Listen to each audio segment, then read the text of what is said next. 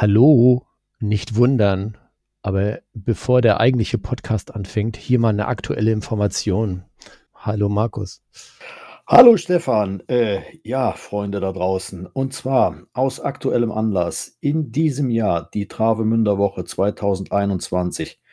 Hansine wird mit dabei sein und wir hoffen ihr auch, denn wir bieten Fahrten an im Rahmen der Travemünder Woche. Und zwar Montag, den 26.07., Dienstag, den 27.07. und Mittwoch, den 28.07. Und jetzt noch die Uhrzeiten, jeweils von 9.30 Uhr bis 11.30 Uhr, von 12.30 Uhr bis 14.30 Uhr, von 15.30 Uhr bis 17.30 Uhr und auch noch eine klasse Abendfahrt von 18.30 Uhr bis 20.30 Uhr. Könnt ihr natürlich auch bei uns auf der Seite sehen. Ähm, und natürlich auch in den sozialen Netzwerken. Ihr kennt das ja mittlerweile. Aber jetzt, Stefan, es geht noch weiter. Nach der Travemünder Woche, wo sind wir dann unterwegs? Wir sind danach in Nüstedt unterwegs und zwar bei dem Highcutter Event in Nüstedt selber. Das wiederum findet, ich glaube, von Samstag, den 30. bis Mittwoch statt. Und Donnerstag hat, gibt es eine Highcutter Regatta, an der kann man, glaube ich, noch teilnehmen. Äh, Informationen dafür gibt es auf der Webseite der Hanseseel in Rostock. Und wir fahren dann am Freitag und Samstag auch noch äh, Touren in Rostock auf die Ostsee beziehungsweise durch die Warnow und dafür gibt es auch wiederum Tickets, die könnt ihr buchen auf der Webseite von der Hanseseel in Rostock. Das war's auch schon. Jetzt viel Spaß beim High Cutter Podcast. Tschüss. Tschüss. Tschüss. All hands, all hands on deck. Der Highcutter Podcast. Der Podcast mit Geschichten und Infos vom Highcutter Hansine und der Highcutter Szene.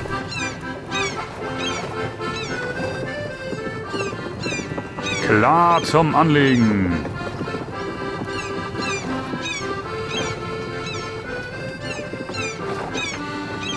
Ruhe an Bord, der Podcast fängt an. Herzlich willkommen zu einer neuen Folge oder einer neuen Sendung des Highcutter Podcastes. Mein Name ist Stefan und mir gegenüber sitzt wieder der. Der Markus ist auch wieder dabei. Hallo zusammen. Ja, hallo Markus, grüß dich. Du, ähm, wir haben ja schon mal äh, über, in der Sendung Egersund, glaube ich, drüber gesprochen, äh, dass dort natürlich auch eine Maschine reingekommen ist. Ähm, wir haben natürlich in Bremen oder wo ihr dann natürlich, naja, in Bremen gewesen seid, habt ihr natürlich auch sehr, sehr viel nicht nur an Holzarbeiten getätigt, sondern natürlich auch viel an Technik. Und ich glaube, heute wäre mal ein schöner schöner Tag oder ich sag mal eine schöne Sendung, äh, um mal ein bisschen in die Tiefe der Technik zu gehen. Sprich Motor, Getriebe, Welle, Generator, Batteriebank und so weiter und so weiter. Alles, was wir so äh, auch noch brauchen, um letztendlich mit Gästen zu fahren, beziehungsweise das auch BG zertifiziert zu bekommen. Was hältst du davon? Da halte ich relativ viel von, weil ähm, wie wir ja schon erfahren haben, ist Hansine ja äh, einer der größten Haikutter, der schon äh, von Werftseite her mit einem Dieselmotor ausgestattet war. Den haben wir natürlich nicht mehr original drin. Ähm, ich habe euch erzählt, dass dieses Motörchen, naja, Motörchen knapp 11 Tonnen schwer im Bangsbø Museum in Dänemark zu besichtigen ist, wo im Übrigen auch das dampfbetriebene Beiboot, was auch technisch in Ordnung ist und einsatzfähig ist, äh, angeschaut werden kann. Aber wir haben ja irgendwann mal einen leeren Rumpf gehabt. Und irgendwo muss ja, wenn kein Wind mehr da ist und wir vor allen Dingen mit Gästen fahren, auch wieder ein vernünftiger Antrieb rein. Und da geht's jetzt los. Wie haben wir es gemacht? So Motoren, so Schiffsmotoren, die stehen ja auch nicht an jeder Ecke rum, dass man die mal eben kaufen kann, sondern auch da waren wir wieder kreativ unterwegs. Das heißt, als wir an dem Projekt gearbeitet haben, haben wir die Plattform unter anderem die Boot Düsseldorf genutzt, wo wir einen eigenen Messestand über mehrere Jahre hatten, um mit möglichen Partnern ins Gespräch zu kommen. Ähm, das ist uns dann auch in vielen Verhandlungen gelungen, dass wir den Motorenhersteller MAN gewinnen konnten, ähm, uns einfach mal einen Motor aus den großen Regalen dieses großen Konzerns zur Verfügung zu stellen. Also MAN hat dafür gesorgt, dass wir schon mal sechs turbo aufgeladene Zylinder bekommen haben. Ähm, die Maschine, die uns äh, der Hersteller da zur Verfügung gestellt hat, war für das Schiff viel zu kräftig gewesen. Das heißt, wir haben im Anfang gehabt ähm, eine Leistung von ungefähr 600 PS. Ähm, das ist natürlich viel zu viel. Ähm, dafür ist das Schiff zu klein, beziehungsweise der Motor nicht zu groß. Er hat halt viel zu viel Leistung. Ähm, der Hersteller. Wie es halt, es halt so ist, ne? Im geschenkten Gaul schaut man nicht ins Maul, ne? genau so sieht's aus. Wir haben auch diesbezüglich dann mit dem Hersteller gesprochen, haben gesagt, hör mal, habt ihr irgendeine Möglichkeit, äh, ein paar Pferde da rauszunehmen aus der Maschine? Und die haben gesagt, wir gucken mal, was wir tun können. Und in der Tat äh, wird die Maschine eingedrosselt, so dass wir jetzt vielleicht noch eine Leistung haben. Da, wir sind an der unteren Grenze äh, von knapp 400 PS, also 390 PS unter Volllast was immer noch viel zu viel für den Highcutter ist. Aber wie Stefan gerade schon sagte, im geschenkten Gaul schaut man nicht ins Maul. So, jetzt hatten wir schon mal einen Motor gehabt und haben gesagt, mein Gott, das ist ja ganz fantastisch. Und da nochmal herzlichen Dank an die Kollegen von MAN, die das möglich gemacht haben. Ähm, jetzt muss das Ding in das Schiff rein. Alles klar. Wir haben einen Unterschied. Ich habe eben schon mal über Zahlen gesprochen. Der Ursprungs-Alpha-Dieselmotor, der hatte ein Gewicht von 11 Tonnen gehabt der vergleichbare, nein, nicht vergleichbare, andersrum. Der moderne Motor hat ein Gewicht von knapp 1,2 Tonnen. Hm. Heißt, Hansine steht im Moment mit dem Bug in der Welle drin und der Arsch hängt aus dem Wasser. Das heißt, wir mussten erstmal sehr viel ballastieren und neue Fundamente bauen, die Fundamente entsprechend äh, anpassen, dass wir diesen Motor einsetzen konnten. So, das war Punkt 1 gewesen. Jetzt haben wir einen Motor im Schiff selber verbaut, ist noch der alte Propeller von 1898 und auch die Welle. Wie kriegen wir die denn jetzt verbunden, diese ganzen Bauteile? Dann sind wir auch mit Hilfe äh, von MAN losgezogen und die haben uns in Kontakt gelegt, äh, einen hervorragenden Kontakt zu der Firma ZF, ist bekannt aus dem Automobilbau, aus dem Schiffbau. Die stellen halt Getriebe her und das sind die absoluten Spezialisten. Die haben gesagt, okay, ist kein Problem. Da ist der Motor, wir werden ein passendes Getriebe dafür bauen, aber dafür brauchen wir ein paar, paar Berechnungen. Wie sieht es mit dem Propeller, mit der Welle aus? Hm, alles klar. Die Berechnungen haben wir dann machen lassen und äh, relativ schnell war bei den Kollegen von ZF klar, kein Problem, wir bauen ein Getriebe und das flanschen wir auf den Motor an. Gut, jetzt hatten wir schon Motor und Getriebe zusammen, Stefan. Das ist schon mal ein wesentlicher Schritt. In der Tat.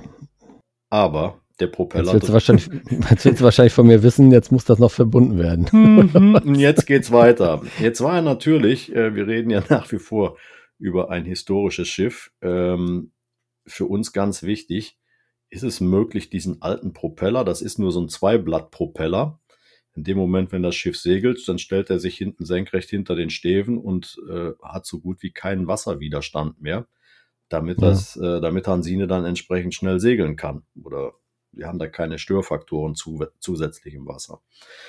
Äh, Punkt 1, kann der Propeller das? Ist der überhaupt noch in Ordnung? Und Punkt 2, früher hatte man keine Getriebe in den Schiffen drin gehabt, sondern die Motoren, die drehten die ganze Zeit. Und man hat im Prinzip die Flunken, das heißt diese Propellerblätter hinten, mit einer Mechanik verstellt.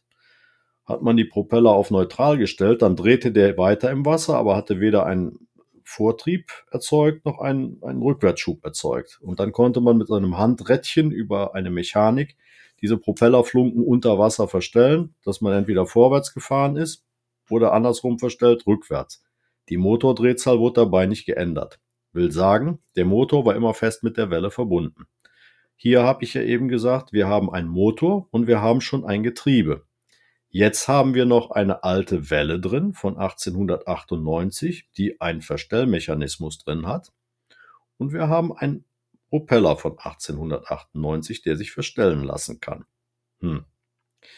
Die erste Frage war natürlich, der neue Motor, der da drin ist, der hat viel mehr Leistung, der liefert viel mehr Drehmoment. Schafft das die alte Welle überhaupt? Mhm. Ja.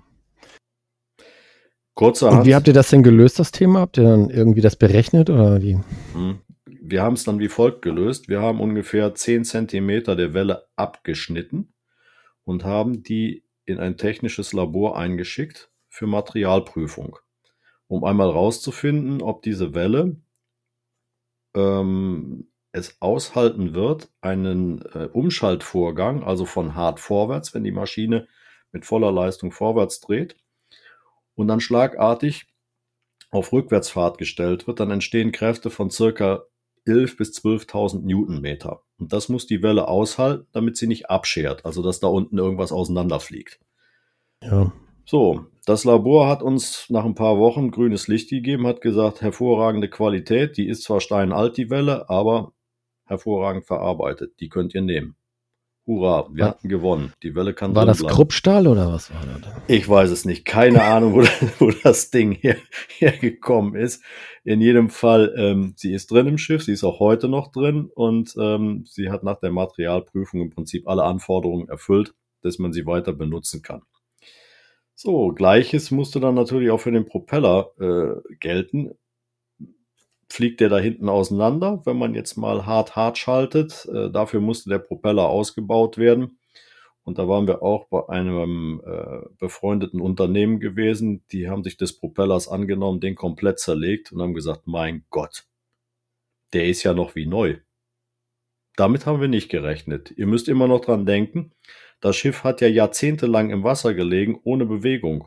Da ist ja, Ja. nichts mehr dran passiert.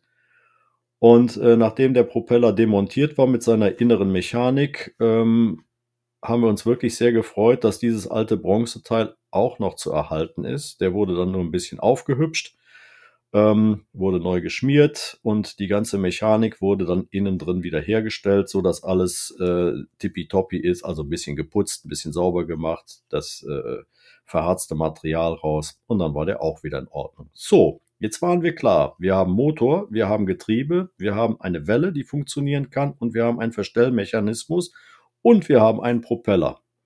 Und jetzt? Jetzt müssen- müssen Gafferband, ne? Genau, und dann haben wir uns einfach ein paar Dachlatten genommen, das mal verbunden und dann sind wir losgefahren. Nein, so war es nicht. Ja. Jetzt mussten wir noch einen Spezialbetrieb finden, weil ähm, wir hatten es uns zur Aufgabe gemacht, diesen Verstellmechanismus zu erhalten.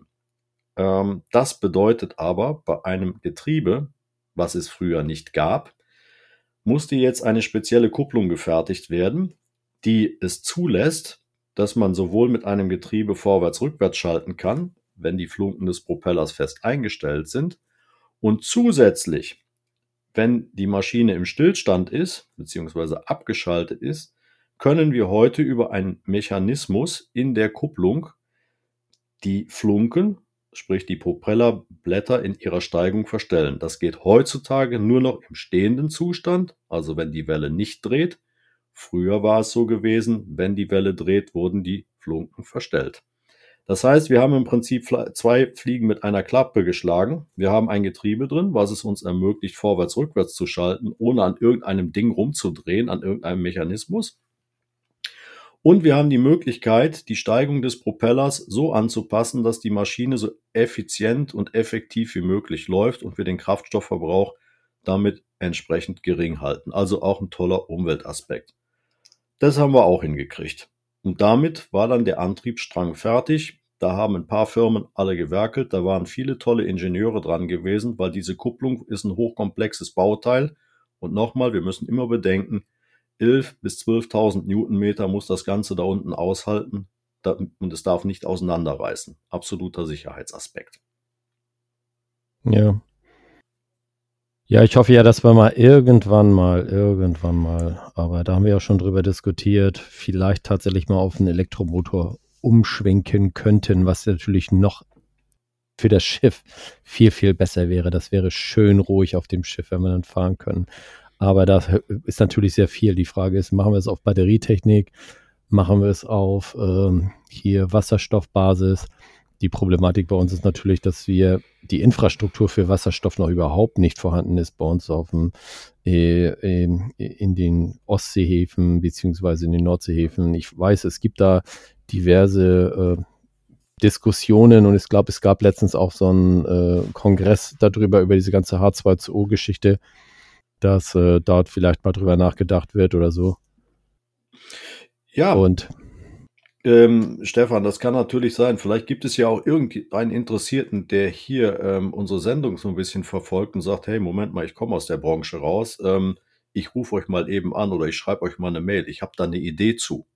Ne? Also Ja. wir sind natürlich auch für Ideen immer offen. Wir sind ja, wir sind ja nicht der einzige Think Tank, auf Deutsch gesagt, der nee, sich, der sich um das Schiff kümmert. Und wir können auch nicht alle Technologien kennen oder was gerade so ähm, in der Entwicklung ist oder was man sogar schon einsetzen kann.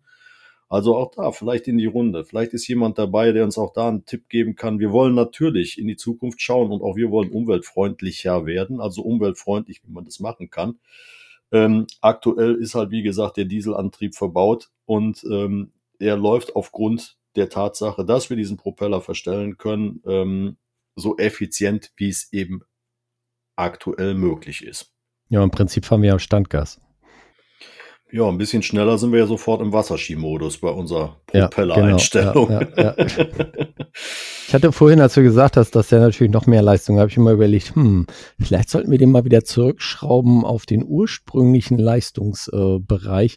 da könnte man mit Sicherheit schön durchs Wasser gleiten in der Weise. Aber ich glaube, das ich glaube, dann bricht das Ding eher kaputt vorher. Du. Nein, ich glaube, das, das kannst du mal vergessen. Das schaffen wir nicht aufgrund der Verdrängung. Das sind natürlich auch dann wieder so ein paar technische Daten. Ähm, für diejenigen, die noch nicht so auf unsere Internetseite geguckt haben, da ist das natürlich toll aufgeführt. Ähm, Hansine hat eine Länge über alles von 25,60 Meter. Wir haben eine Länge über Deck von 19 Meter bei 5 Meter Breite. Und jetzt Achtung, der Tiefgang liegt bei 2 Meter. Ähm, also wir reden hier nicht gerade über ein Surfbrett und dieses äh, eben, weil es kein Surfbrett ist, hat es auch noch ein Gewicht von leer 65 Tonnen. Und ähm, so, Stefan, jetzt bist du dran. Haben wir da Foils drunter? Können wir das Schiff rausheben? Ich denke eher nicht und das wollen wir auch nicht tun.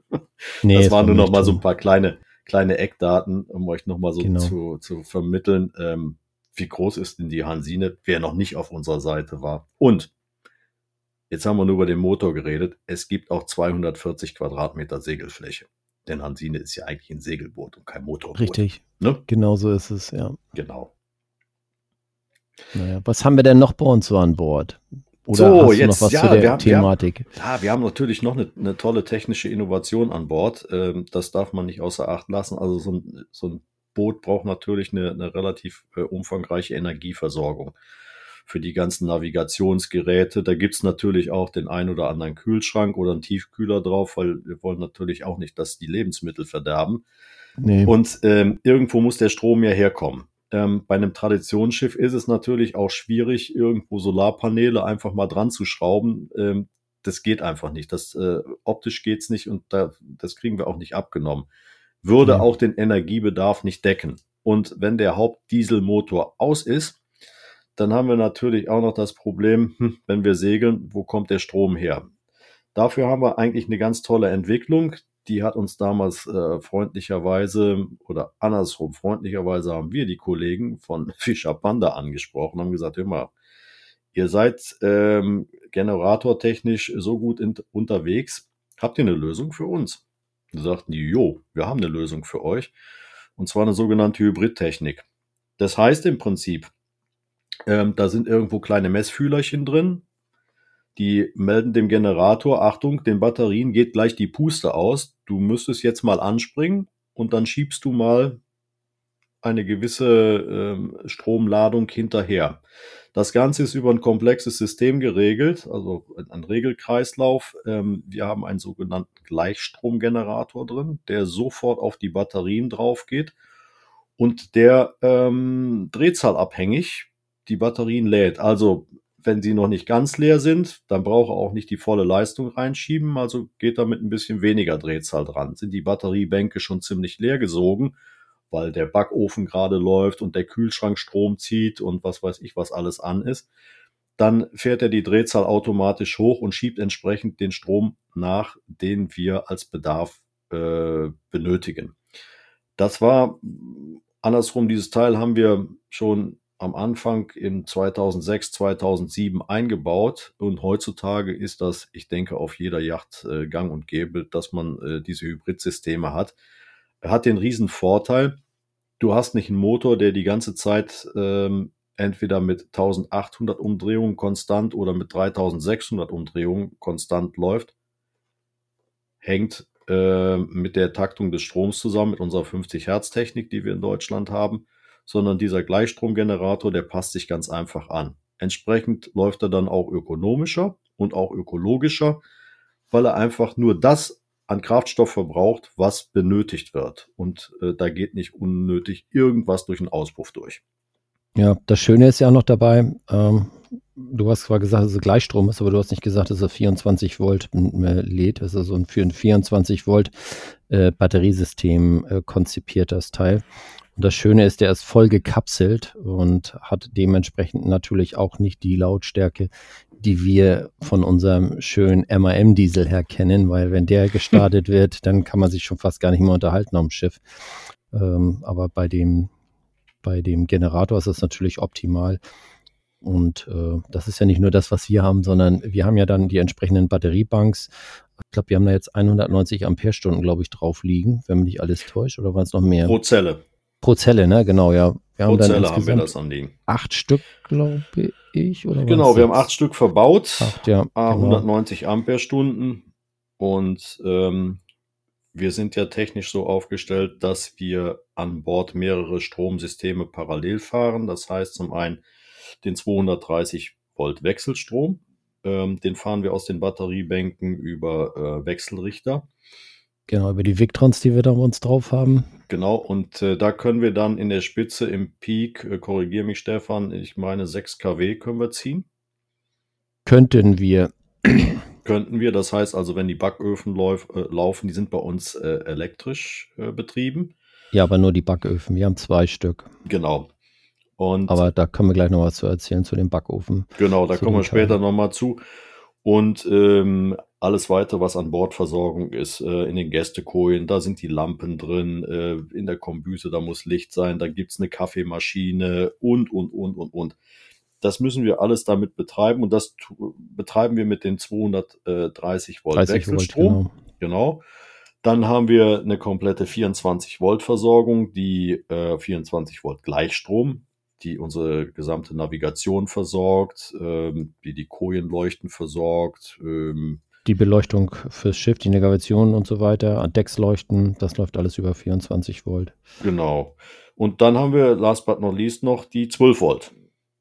Was ja, noch? die mussten wir notgedrungen so ein bisschen einbauen, weil es gibt so einige Funkgeräte, die nicht auf 24 Volt laufen oder auch die neueren Plotter. Und aus dem Grunde haben wir dann nochmal einen, einen Konverter gesetzt, der 24 Volt auf 12 Volt macht. Das Schöne dabei ist, dass das äh, gleichgerichtet ist. Also wir haben dann keine Spitzen mehr, so wie bei dem anderen 24 Volt Netz, weil dort ist es immer abhängig davon, wie die Batterien geladen sind äh, oder beziehungsweise wenn der Generator gerade am Laufen ist, haben wir natürlich dann auch Spitzen von mehr als 24 Volt. Ähm, ich sag mal, elektronische Geräte mögen das nicht unbedingt gerne, dass sie dann äh, ja so eine hohen Spannungsspitzen äh, dann entsprechend haben. Aber mit den 12 Volt sind wir ganz gut dabei und dann laufen wir dann entsprechend zwei Funkgeräte, glaube ich, darüber und noch ein paar andere Sachen. Was wir jetzt auch ganz neu verändert haben, ist, wir hatten früher die 24 Volt Kojenbeleuchtung gehabt, das waren noch Glühbirnen. Wir sind jetzt umgestiegen und haben jetzt LED-Technik dort eingebaut. Äh, da die LEDs für 12 Volt günstiger sind als die speziellen 24 Volt, äh, sind wir dann also auch dort auf die 12 Volt Version umgeschwenkt, was natürlich ein bisschen Vorteil hat dann, was äh, Kosten angeht. Und wir haben natürlich, Stefan, wir haben es letztes Jahr erlebt, einen absoluten Sicherheitsaspekt durch die LED-Technik geschaffen. Und zwar, ihr müsst euch vorstellen, wir haben Kojenleuchten drauf, das sind so Schwanenhälse. Die kennt man vielleicht noch so von der ein oder anderen Schreibtischlampe, die man mit so einem komischen Draht verstellen kann, mit so einem Geflecht. Und so Dinge haben wir auch. Die kannst du dann, wenn, der, wenn du in der Koje liegst, so einstellen, dass du ein Buch lesen kannst und so weiter und so fort. Was ist uns passiert? Also gerade Stefan und mir. Wir basteln letztes Jahr die neue Batteriebank in das Boot rein. Und sagen, Die unter einer Koje liegt, muss äh, ich dazu unter sagen. einer Koje, genau. Äh, Wir sind am Basteln, am Machen, am Tun, alles wunderbar, Friede, Freude, Eierkuchen, es läuft alles. Irgendwann dringt aus dem Schiff ein ja, beißender Brandgeruch. Barbecue, würde ich mal eher sagen. Barbecue. Was war passiert? Diese Halogenleuchte, die ursprünglich hier an diesem Schwanenhals, die haben wir aus Versehen, uns ist es nicht aufgefallen, an eine Schottwand gedrückt, also will sagen Halogenlampe auf Holz gedrückt. Ähm, die Das Leuchte, ist wie Brennglas dann. Mhm, die Leuchte war eingeschaltet und diese ja, Schottwand, die kokelte so langsam vor sich hin. Hätte nicht eines unserer Crewmitglieder äh, im richtigen Moment das Auge und auch die Nase da unten gehabt, dann wäre uns der Kahn einfach abgefackelt durch eine kleine dämliche Halogenleuchte. Daraufhin haben wir uns geschworen, weg mit dem ganzen Kram. LEDs werden nicht warm, für ein Holzschiff wesentlich besser. Ja, sie werden schon warm, aber nicht so, dass das Holz anfängt zu brennen. Das muss man Genau. ganz klipp und klar sagen. Ähm, Nochmal zurück zu der Kühlschrankthematik. Ähm, wir haben ja diese Konverter, die, muss man auch dazu sagen, in zwei Richtungen arbeiten. Wir haben ja den Landstrom und wenn wir Landstrom haben, können diese äh, Victron-Konverter können dann entsprechend auch die Batterien wieder aufladen. Das heißt also, die haben auch die Ladefunktion und können dann die 230 Volt Versorgung äh, unterstützen oder auch dann benutzen. Und bei Spitzlasten wird dann einfach die Batterie noch dazu geholt, so dass also wir mit einem kleinen äh, 230 Volt Anschluss äh, dann trotzdem unsere große Last, die wir auf dem Schiff haben, realisieren können. Und ähm, ich glaube, jeder weiß, es ist äußerst schwierig äh, in Wohnmobilen oder äh, zum Beispiel auf Booten Kühlschränke zu finden, die mit 24 Volt laufen. Ähm, die meisten laufen, es gibt schon welche, aber die haben nicht so große Kühllast. Wir haben ja einen riesengroßen äh, Kühlschrank und noch eine Tiefkühltruhe und die müssen natürlich irgendwie versorgt werden. Und aus dem Grund ist das ganz praktisch für uns, dass wir diesen Victron-Konverter haben, der dann äh, 230 Volt äh, rausbringen kann und darüber laufen dann die entsprechenden Kühlschränke und auch eben die Backöfen entsprechend bei uns. Genau. Ähm, dann haben wir das nächste Thema. Wir haben jetzt so viel über Elektrik gesprochen. Was haben wir denn in der Kombüse stehen? Unser toller Gasherd. Ihr habt das eben schon gehört. Ich habe so ein bisschen nur zwischendurch über Backöfen gesprochen, die elektrisch sind. Äh, wir haben da einen ganz speziellen Gasherd drin, aber da kann der Stefan ein bisschen was zu sagen. Also, wir haben ihn damals ursprünglich auch besorgt. Es ist was Besonderes. Er hat nichts mit einem Schiffsherd zu tun, sondern eigentlich, äh, nicht eigentlich, er wurde für Landhäuser konzipiert. Also Herrenhäuser, Landhäuser und entsprechend groß ist er auch. Und Stefan hat sich da letztes Jahr unheimlich mit Gasdüsen beschäftigt und mit irgendwelchen Schaltern, die im Eimer waren. Aber Stefan, erzähl mal was dazu. Äh, ja, es ging eigentlich um erstmal um die Zertifizierungsgeschichte, die wir da machen mussten. Äh, da gab es so ein bisschen Problematiken bezüglich dieses Herdes. Es ist aber auch kein, äh, ja, es sind eigentlich Industrieherde, die für spezielle Bereiche äh, konzipiert werden. Und das ist eigentlich auch eine spannende Geschichte. Ich, es war ein italienischer Hersteller. Ich komme jetzt im Moment nicht auf den Namen, aber den können wir in den Shownotes nochmal mal reinhauen. Da könnt ihr euch das mal anschauen.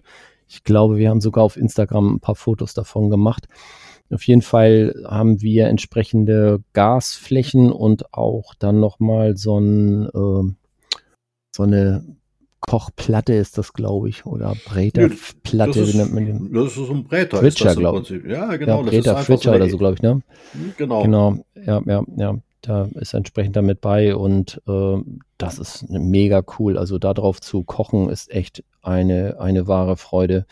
Ich liebe ja sowieso Gas äh, zum Kochen und Braten und so weiter und so fort. Und ähm, ja, die zwei Backöfen, die wir haben mit Umluft, die laufen dann entsprechend über die elektrische Geschichte, was auch ganz gut ist.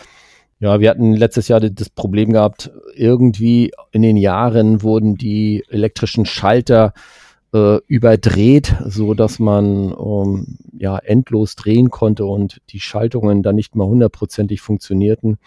Und ich bin dann an den Hersteller rangetreten und habe gesagt, pass mal auf, ich brauche mal ein paar neue Schalter. Und äh, das war ein bisschen kompliziert, weil die nicht so genau wussten, welchen wir haben oder wussten die Ersatzteile nicht. Aber am Ende haben es dann doch hinbekommen, dass sie uns die richtigen Schalter geliefert haben. Wir haben sie jetzt eingebaut und jetzt funktionieren auch die Backofengeschichte wieder optimal mit den entsprechenden Stufen. Dann kannst du da grillen und okay, ein Vektorofen ist es nicht, aber du kannst da Umluft und Oberhitze, Unterhitze und was weiß ich da alles machen. Das ist schon echt wahnsinnig. Also das wird eigentlich viel zu wenig bei uns benutzt. Ich glaube, wenn wir einen guten Smoothie bei uns an Bord hätten, glaube, wir hätten jeden Abend richtig leckeres Essen dort am Schiff. Also auch das, ihr merkt schon wieder, Stefan läuft schon wieder das Wasser im Mund zusammen. Das ist dann in der Tat, so in der, der Tat. Der indirekte Aufruf, Leute, schaut bei uns vorbei. Es ist wirklich ein tolles Schiff und wir brauchen noch einen Smoothie.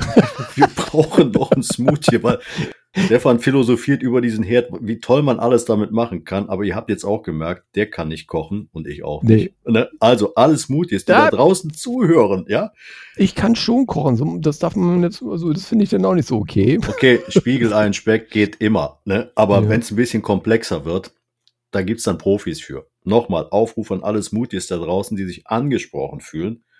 Kommt einfach auf uns zu, quatscht uns an, fahrt einfach mit, guckt euch den ja. Herd an. Nein, um den Herd rum gibt es auch noch ein tolles Schiff.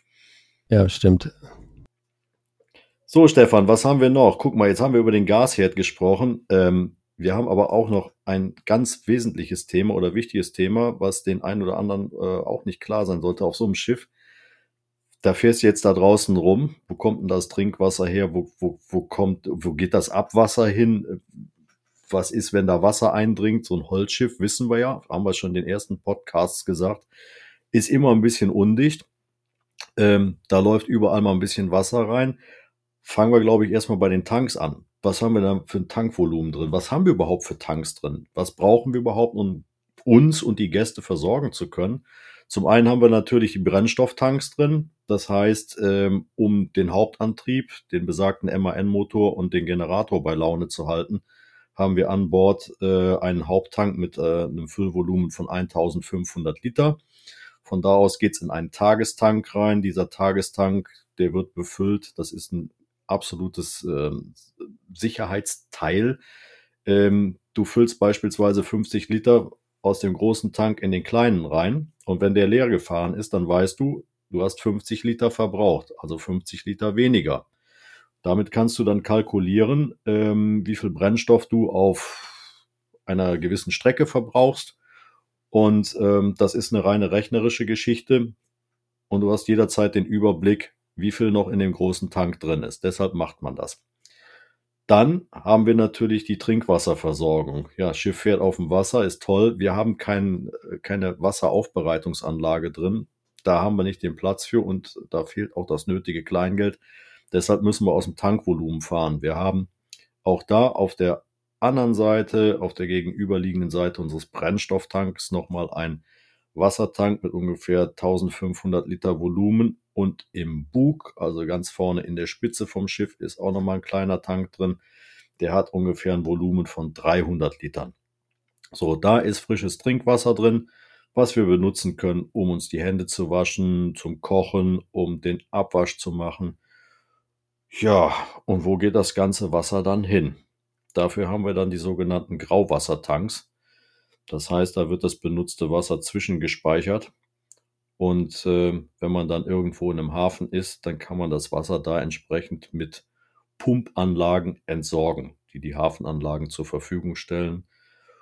Gleiches passiert auch mit unseren Bordtoiletten. Wir haben zwei Toiletten drauf, eine im Bug, eine in der Mitte vom Schiff und ähm, diese Toiletten, die entsorgen sich dann auch in diese sogenannten Grauwassertanks rein.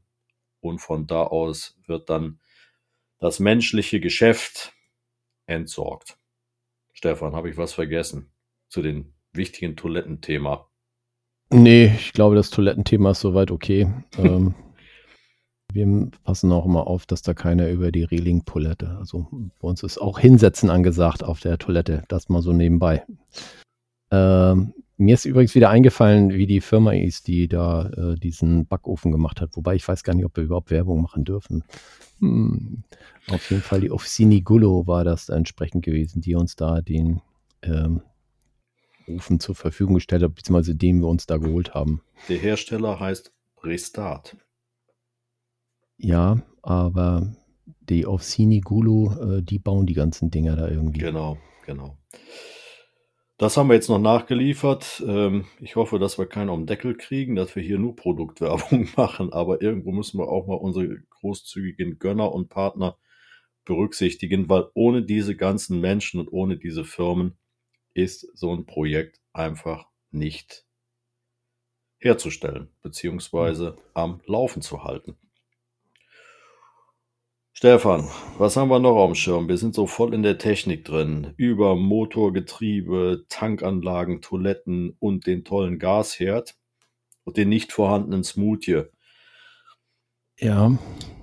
Wir haben natürlich auch noch Lenzpumpen, ne? Die müssen natürlich auch noch sein. Das heißt also, was sind Lenzpumpen? Das sind natürlich im Unterschiff. Unten sammelt sich immer irgendwie Wasser, weil wir sind ein Holzschiff und da kann das immer mal irgendwo durch eine Planke und den Dichtungen so ein bisschen reinploppen oder über die Schiffswelle kann ja auch noch ein bisschen Wasser reinkommen ins Schiff. Und damit dann unser Schiff nicht von außen innen absäuft, äh, haben wir entsprechende Lenzpumpen. Dort haben wir natürlich auch ein Sicherheitssystem. Wir haben dort einmal die 24 Volt Pumpen falls mal der Victron ausfallen sollte und wir keine 230 Volt mehr am Schiff haben, haben wir dann immer noch die Möglichkeit, über die Batterien eine 24 Volt entsprechend zu pumpen nach außen. Und wir haben die 230. Das heißt, wir haben immer so ein Backup-System in jeder, in jedem Shot sozusagen. Ich glaube, im Vorschiff, im Mittelschiff und äh, hinten beim Maschinenraum haben wir jeweils äh, diese zwei Pumpen, einmal 24 Volt und einmal 32, äh, 230 Volt. Und äh, die machen dann entsprechend ihre Arbeit, wenn da ein bisschen Wasser drin ist. Ich kann mich noch dran erinnern, war das vorletztes Jahr, wo, bevor wir in der Werft waren, hatten wir so viel Leckagen gehabt, dass die Pumpen, glaube ich, den ganzen Tag gelaufen sind und unsere Gäste schon immer gefragt haben, ist das normal, dass da die Pumpen alle halbe Stunde angesprungen sind? Aber das war natürlich nicht ganz so schön, aber äh, auf der anderen Seite war es natürlich gut, dass sie gelaufen sind, weil sonst äh, hätten wir noch mehr Tiefgang gehabt irgendwann. Genau, und ich kann es nur bestätigen, Stefan. Ich hatte so die ein oder andere Nacht gehabt, wo ich kein Auge zugemacht habe, weil ich so quasi mit dem Ohr auf der Pumpe gelegen habe. Also von daher, wir haben da schon ordentlich Wasser gemacht. Das Schiff war äh, vor dem Werftaufenthalt sehr undicht gewesen und genau aus diesem Grund gibt es diese Pumpen da drin. Ihr dürft euch das nicht so vorstellen wie auf einem, auf einem Kunststoffboot, wer sich da so ein bisschen auskennt, oder auf einem Stahlschiff. Die sind in der Regel dicht, weil von außen kommt da nichts rein. Das sind homogene Stahlplatten oder, oder Kunststoffgelege, äh, die da zusammengebaut sind. Bei einem Holzschiff äh, hast du halt das, äh, die Problematik, dass zwischen den einzelnen Planken, also zwischen den einzelnen Holzplanken, äh, eine Abdichtung aus, aus Baumwolle drin ist, bisschen Teer und so weiter. Und da kann es auch schon mal passieren, dass eine Welle das rausspült. Ähm, und dann läuft da einfach Wasser ins Schiff rein. Und das muss auch wieder raus, so wie Stefan das eben schon beschrieben hat, dass wir da nicht absaufen mit dem ganzen Kram. Dafür ist diese Pumpenanlage da und äh, auch das ist ein sicherheitsrelevantes äh, oder sind sicherheitsrelevante Baugruppen, die auch durch die Seeberufsgenossenschaft ziemlich genau angeguckt werden und abgenommen werden dass da draußen einfach nichts passiert, dass wir da sicher fahren können. Genau. Aber wir haben natürlich auch noch andere Pumpen, ne? Aha. Ich rede okay. mal zum Beispiel von der Pumpe, die uns vielleicht geholfen hätte, falls das Holz von der Glühlampe angefangen hätte zu, okay. zu brennen. Entsprechend. Du bist jetzt, du bist jetzt schon in der, in der Abteilung, ähm, was passiert, wenn ein Brand, wenn ein Brand auf dem Schiff ausbricht. Richtig. Da sind wir natürlich auch entsprechend aufgestellt. Ne? Aber erzähl mal was dazu. Da gibt es ja auch die unterschiedlichsten Pumpensysteme. Wenn das eine System versagt, dann kommt das nächste und das nächste und das nächste. Ähm, was haben wir da alles? Ja, wir haben ja erstmal grundsätzlich für Feuer haben wir erstmal die Feuerlöscher. Mhm. Da haben wir ja, da haben wir alles Mögliche. Wir haben ja, glaube ich, CO2 im Maschinenraum, wir haben entsprechende Schaumlöscher und wir haben entsprechende Pulverlöscher an Bord. Aber wir haben natürlich auch noch eine benzinbetriebene Feuerwehrpumpe. Das ist jetzt nicht so, weil, genau, weil wir da Spaß dran haben, eine Benzinpumpe dahinzustellen. Nein, auch das ist eine ganz klare Aufsa ähm, Auflage der Seeberufsgenossenschaft, dass wir genau dieses Gerät an Bord haben. Stellt euch das so Müssen. vor. Bitte? Müssen. Mü müssen, genau. Ähm, das ist eine Motorpumpe, die hat auf der einen Seite einen Saugschlauch, wie man das von der Feuerwehr kennt. Das ist alles Feuerwehrmaterial. Wenn ihr mal gesehen habt, wie so ein Feuerwehrauto, wenn das ausgepackt wird oder im Einsatz ist, diese C-Kupplungen und, und, und Schläuche, das sind alles die identischen äh, Dimensionen. Und dann können wir diese Pumpe relativ schnell an Deck starten, schmeißen den Saugschlauch ins Wasser, schließen den Druckschlauch an, also womit gelöscht wird, und können dann mit einer Spritze da vorne dran gezielt ähm, ja, einen Angriff gegen das Feuer starten. Ja, wir müssen aber dazu sagen, dass un- unsere Pumpe nicht so groß ist wie die von der Feuerwehr. Also unsere ist ungefähr, ja, ich würde mal sagen, so zwei Bierkisten groß, wenn so eine Bierkiste groß. Größer ist die ja nicht dann entsprechend, ne? Nee, das ist schon richtig, aber das sind halt, äh, ist halt diese Auflage, die wir da haben. Das erfüllt äh, den Bereich dieser separaten Pumpe. Ansonsten, Stefan hat es gesagt, wir haben die unterschiedlichsten Feuerlöschertypen an Bord. Die sind auch entsprechend der Größe angepasst, ähm, was man auf so einem Schiff braucht. Dann gibt es darüber hinaus noch äh, Brandschutzdecken, also diese Löschdecken, die man im Kombüsenbereich hat, wenn dann Fettbrand entsteht, also wenn die, wenn die Pfanne einem um die Ohren fliegt mit heißem Fett, dass man da entsprechend das Material drüber schmeißen kann, ohne direkt die Feuerlöscher zu bemühen. Und im Maschinenraum sind die CO-Löscher, da ist eine komplette Löschanlage, eine automatisierte eingebaut, kommt es im Maschinenraum zu einem Brand, dann löst das Ding automatisch aus und erstickt die Feuer da drin. Das ist eigentlich eine ganz wichtige Geschichte, weil aktuell kann man das wieder sehen. Da, wir haben das jetzt gelesen. Also zum Zeitpunkt, als wir die Sendung aufgenommen haben, ist ein großes Kreuzfahrtschiff in Brand geraten äh, vor Griechenland. Ähm, das Schlimmste, was passieren kann, ähm, ist nicht, dass man, dass das Schiff Wasser macht und dass du absäufst, sondern ist ein Feuer an Bord.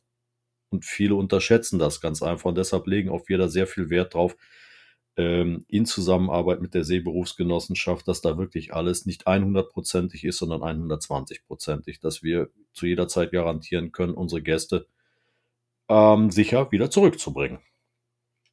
Das ist richtig. Aber sicher zurückzubringen ist natürlich auch nochmal ein interessantes Thema, was wir auch noch nicht besprochen haben. Und zwar, früher ist man mit Sextanten gefahren und so weiter, damit man wusste, wo man hin musste. Oder man hat sich Leuchttürme angeguckt und auf Karte. Das machen wir heutzutage auch noch. Also wir können das auch noch auf Karte fahren und entsprechende äh, Seezeichen oder Betonungen nachzufahren. Aber wir haben natürlich auch schon moderne Navigationssysteme bei uns an Bord.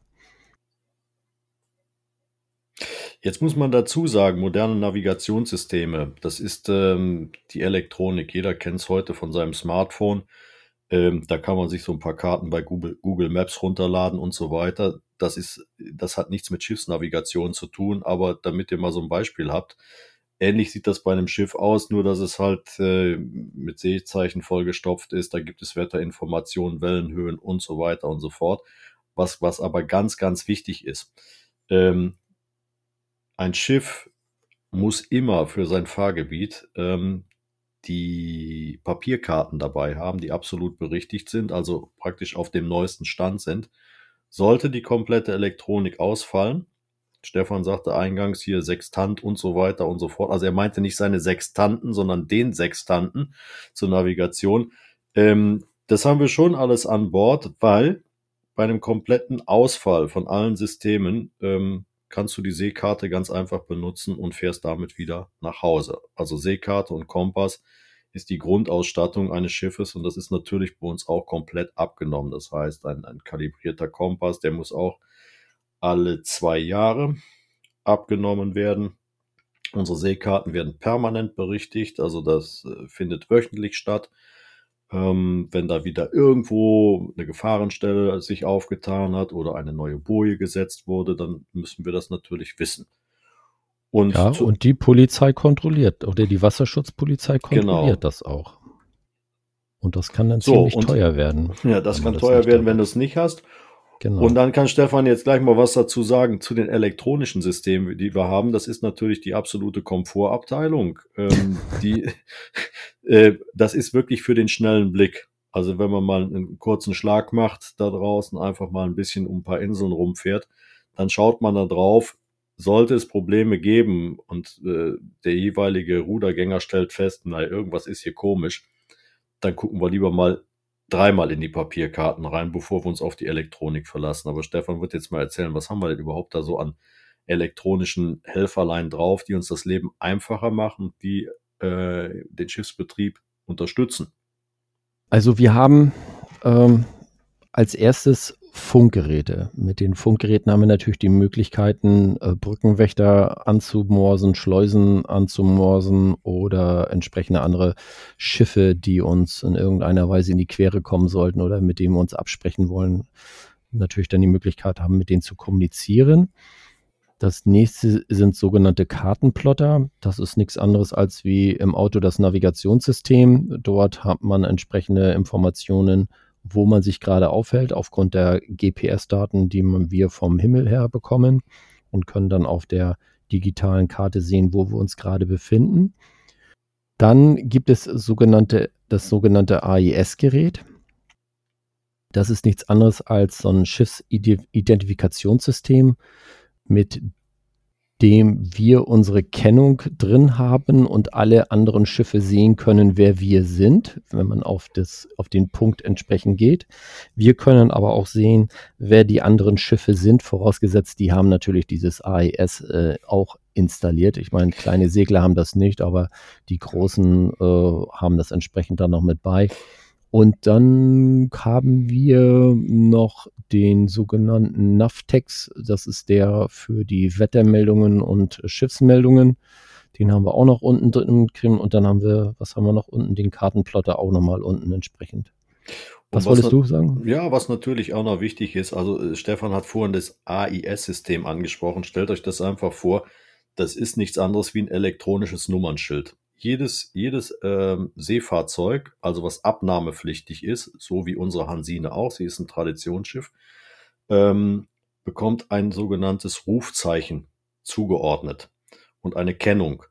Und ähm, ihr habt an euren Autos, das kennt ihr, Nummernschild dran. Wir haben uns da kein Nummernschild jetzt dran getackert an den Holzrumpf, sondern wir machen das elektronisch und wir können halt über diese elektronischen Systeme erkennen, wer ist in unserer Umgebung, also wer ausrüstungspflichtig ist. Stefan hat es eben richtig gesagt, kleine Fahrzeuge, Sportfahrzeuge müssen das nicht haben. Ähm, und damit kann man uns sehen und wir können andere sehen. Das ist ein absoluter Sicherheitsaspekt. Und was natürlich noch ähm, aussteht zu den Anlagen, die wir gerade schon erwähnt haben, ist unser Bordradar. Das heißt, in dem Moment, was machen wir da draußen? Aha, wenn der Nebel aufzieht, dann sind wir blind im Prinzip. Blind, also dass wir über unsere Augen nichts erkennen können. Und da hilft uns dann das Radar, uns aus dem Nebel rauszuführen, beziehungsweise überhaupt mal zu zeigen, wo sind wir überhaupt, was ist in unserer Umgebung, gibt es irgendwelche Gefahrensituationen? Und wir können dann im Prinzip komplett über das Radar das Schiff so navigieren, dass wir auch sicher aus so einer Nebelwand rauskommen oder aus einem schweren Unwetter bei Starkregen wo die Sicht einfach so eingeschränkt ist, dass du keine zehn Meter mehr vor das Boot schauen kannst. Ja, sicherlich. Das ist, ich meine, man könnte natürlich jetzt sagen, okay, man kann ja über das AIS auch die Schiffe sehen, aber da siehst du natürlich nicht alle, weil äh, wie war das jetzt mit unserem Boris Herrmann? Ne? Der hatte ja auch genau. gedacht, dass äh, er alle Schiffe sehen kann, äh, als er da gefahren ist. Aber leider hatte der Fischkotter irgendwie sein AIS abgeschaltet. Dementsprechend war er dann nicht mehr auf dem AIS zu sehen und das Radar hat ihn irgendwie nicht erfasst und dann hat es nur gekracht und leider hat er da natürlich seinen Siegesplatz oder die, äh, den Weg auf das Treppchen nicht mehr geschafft, leider. Ja, aber das ist auch ähm, eine Geschichte, die ist leider gang und gäbe, dass gerade im Bereich der, der äh, Fischereifahrzeuge, da passiert das öfters, dass die AIS-Systeme ausgeschaltet sind man möchte den, ähm, den Berufsfischern da nicht, äh, nichts Großartiges unterstellen, aber manchmal findet man sie nicht, weil sie halt möglicherweise in Gebieten fischen. Ne, ob es dann am Rande ist oder ob es noch legal ist, man weiß es nicht. Nur auffällig ist es bei Fischereifahrzeugen, dass du sie, gerade wenn du in der, in der Nacht fährst, ähm, musst du in manchen Gebieten wirklich äh, verstärkt Ausschau halten, weil du sie elektronisch nicht erfassen kannst, weil sie einfach ihre Systeme abschalten. Und da würde ich dann auch sagen, bin ich dann eher auf der Seite von Boris Herrmann. Ob er es gesehen hat oder nicht, es ist in dem Falle, es ist ihm passiert und äh, Fakt ist, dass AIS auf dem anderen Schiff war ausgeschaltet, aus welchen Gründen auch immer. Das kann jetzt jeder für sich selbst assoziieren. Eben, nichtsdestotrotz ist er der Sieger der Herzen, so muss man das ganz klipp und klar sagen. Aber hundertprozentig, der hat da draußen ähm, eine, eine Wahnsinnsleistung erbracht und ähm, ja, ich ziehe da einfach meinen Hut vor. Absolut, so sehe ich das aus. Auch ähm, Navigationen äh, müssen natürlich miteinander kommunizieren. Das heißt also, äh, unser Funkgerät empfängt natürlich Informationen, äh, der GPS empfängt Informationen und ich sag mal, unser Kartenplotter will natürlich auch wissen, wo wir gerade sind und so weiter und so fort. Und dafür gibt es ja spezielle Protokolle. Ähm, es hat mal angefangen mit dem NMEA 0100 oder was war 0183 und äh, sind jetzt schon auf dem NMEA 2000. Das heißt, äh, da gibt es noch mehr Funktionalitäten auf diesem Protokoll und wir sind gerade dabei, mal zu gucken, ob wir da unter Umständen dieses Jahr das Ganze mal ein bisschen verbessern können, verfeinern können, weil der Windmesser, der ist ja auch noch da mit drin in dem System, dass wir also sehen können, wie viel Wind äh, haben wir im Moment gerade oben auf dem Masten und äh, wie viel, wie viel Grad äh, von oder aus welcher Windrichtung kommt gerade da und so weiter. Das müssen wir dann mal schauen. Ne? Ja, also das, das sind mit Sicherheit Sachen, da werden wir euch auch noch was zu erzählen. Ähm, eigentlich hatten wir heute vorgehabt, wie, wie immer, Stefan und ich, wir verquatschen uns immer so gerne. Ne? Ich hoffe, wir gehen wir ja, wollen euch nicht, sondern wir halten euch hier ordentlich bei Laune. Ähm, Rettungssysteme. Hansine hat natürlich auch jede Menge Rettungssysteme, aber ich denke mal, da machen wir mal eine, eine, eine neue Sendung für auf, weil das ist auch ein hochspannendes Thema, weil wir Systeme an Bord haben, die auch für ein, ein Holzschiff nicht wirklich gang und gäbe sind, beziehungsweise für ein Traditionsschiff.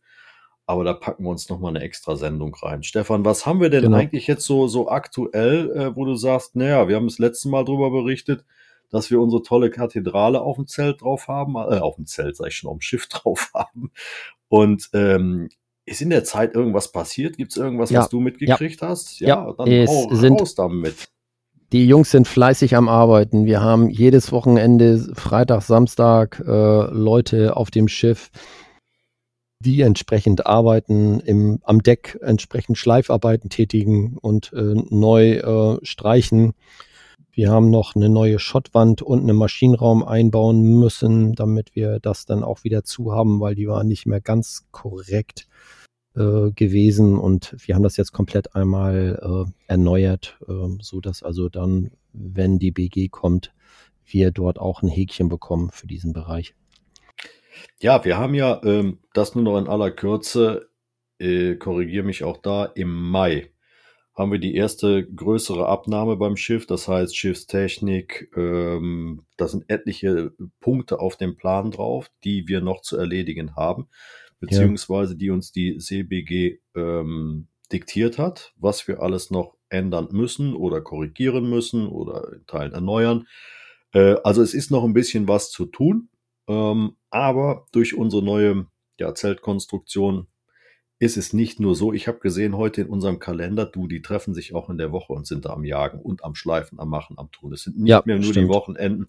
Die nutzen jetzt dieses komfortable Zelt aus und äh, geben da richtig Gas, dass wir in hoffentlich ein paar Wochen richtig schön hübsch wieder dastehen. Genau, das sind unsere Kollegen, die äh, schon in dem Ruhestand sind, äh, die nicht mehr äh, entsprechende ihre, ihre Arbeit nachgehen müssen die haben natürlich jetzt den Vorteil und können da arbeiten. Das stimmt. Gut. Ja, ich würde sagen, äh, wir sind, glaube ich, für, ne? für, für, heute sind wir mal wieder durch. Ähm, nächste Sendung schauen wir mal, womit wir euch überraschen werden. Also Rettungssysteme ist ein Thema bei uns. Das schreiben wir mal auf, ja. Genau. Und ähm, wir können ja auch mal was erzählen über unsere internen Schulungsprogramme, die wir abhalten. Aber wie gesagt, genau, seid mal auf die nächste Sendung gespannt. Ähm, ich verabschiede mich für heute von euch und gebe das letzte Wort jetzt mal an Stefan, weil sonst bin ich ja immer der, der bevormundet wird. Ne? Macht's gut, bleibt gesund, auf bald. Ja, ich verabschiede mich auch. Wie gesagt, ihr könnt uns äh, folgen auf Twitter, Instagram, Facebook und der Webseite www.heikutter-hansine.de. Da sind alle Informationen entsprechend zu finden. Und ich verabschiede mich auch. Tschüss.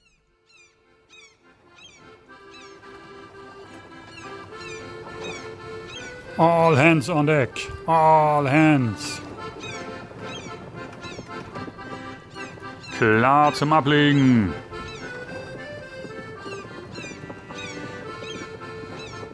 Jetzt aber Schluss für heute.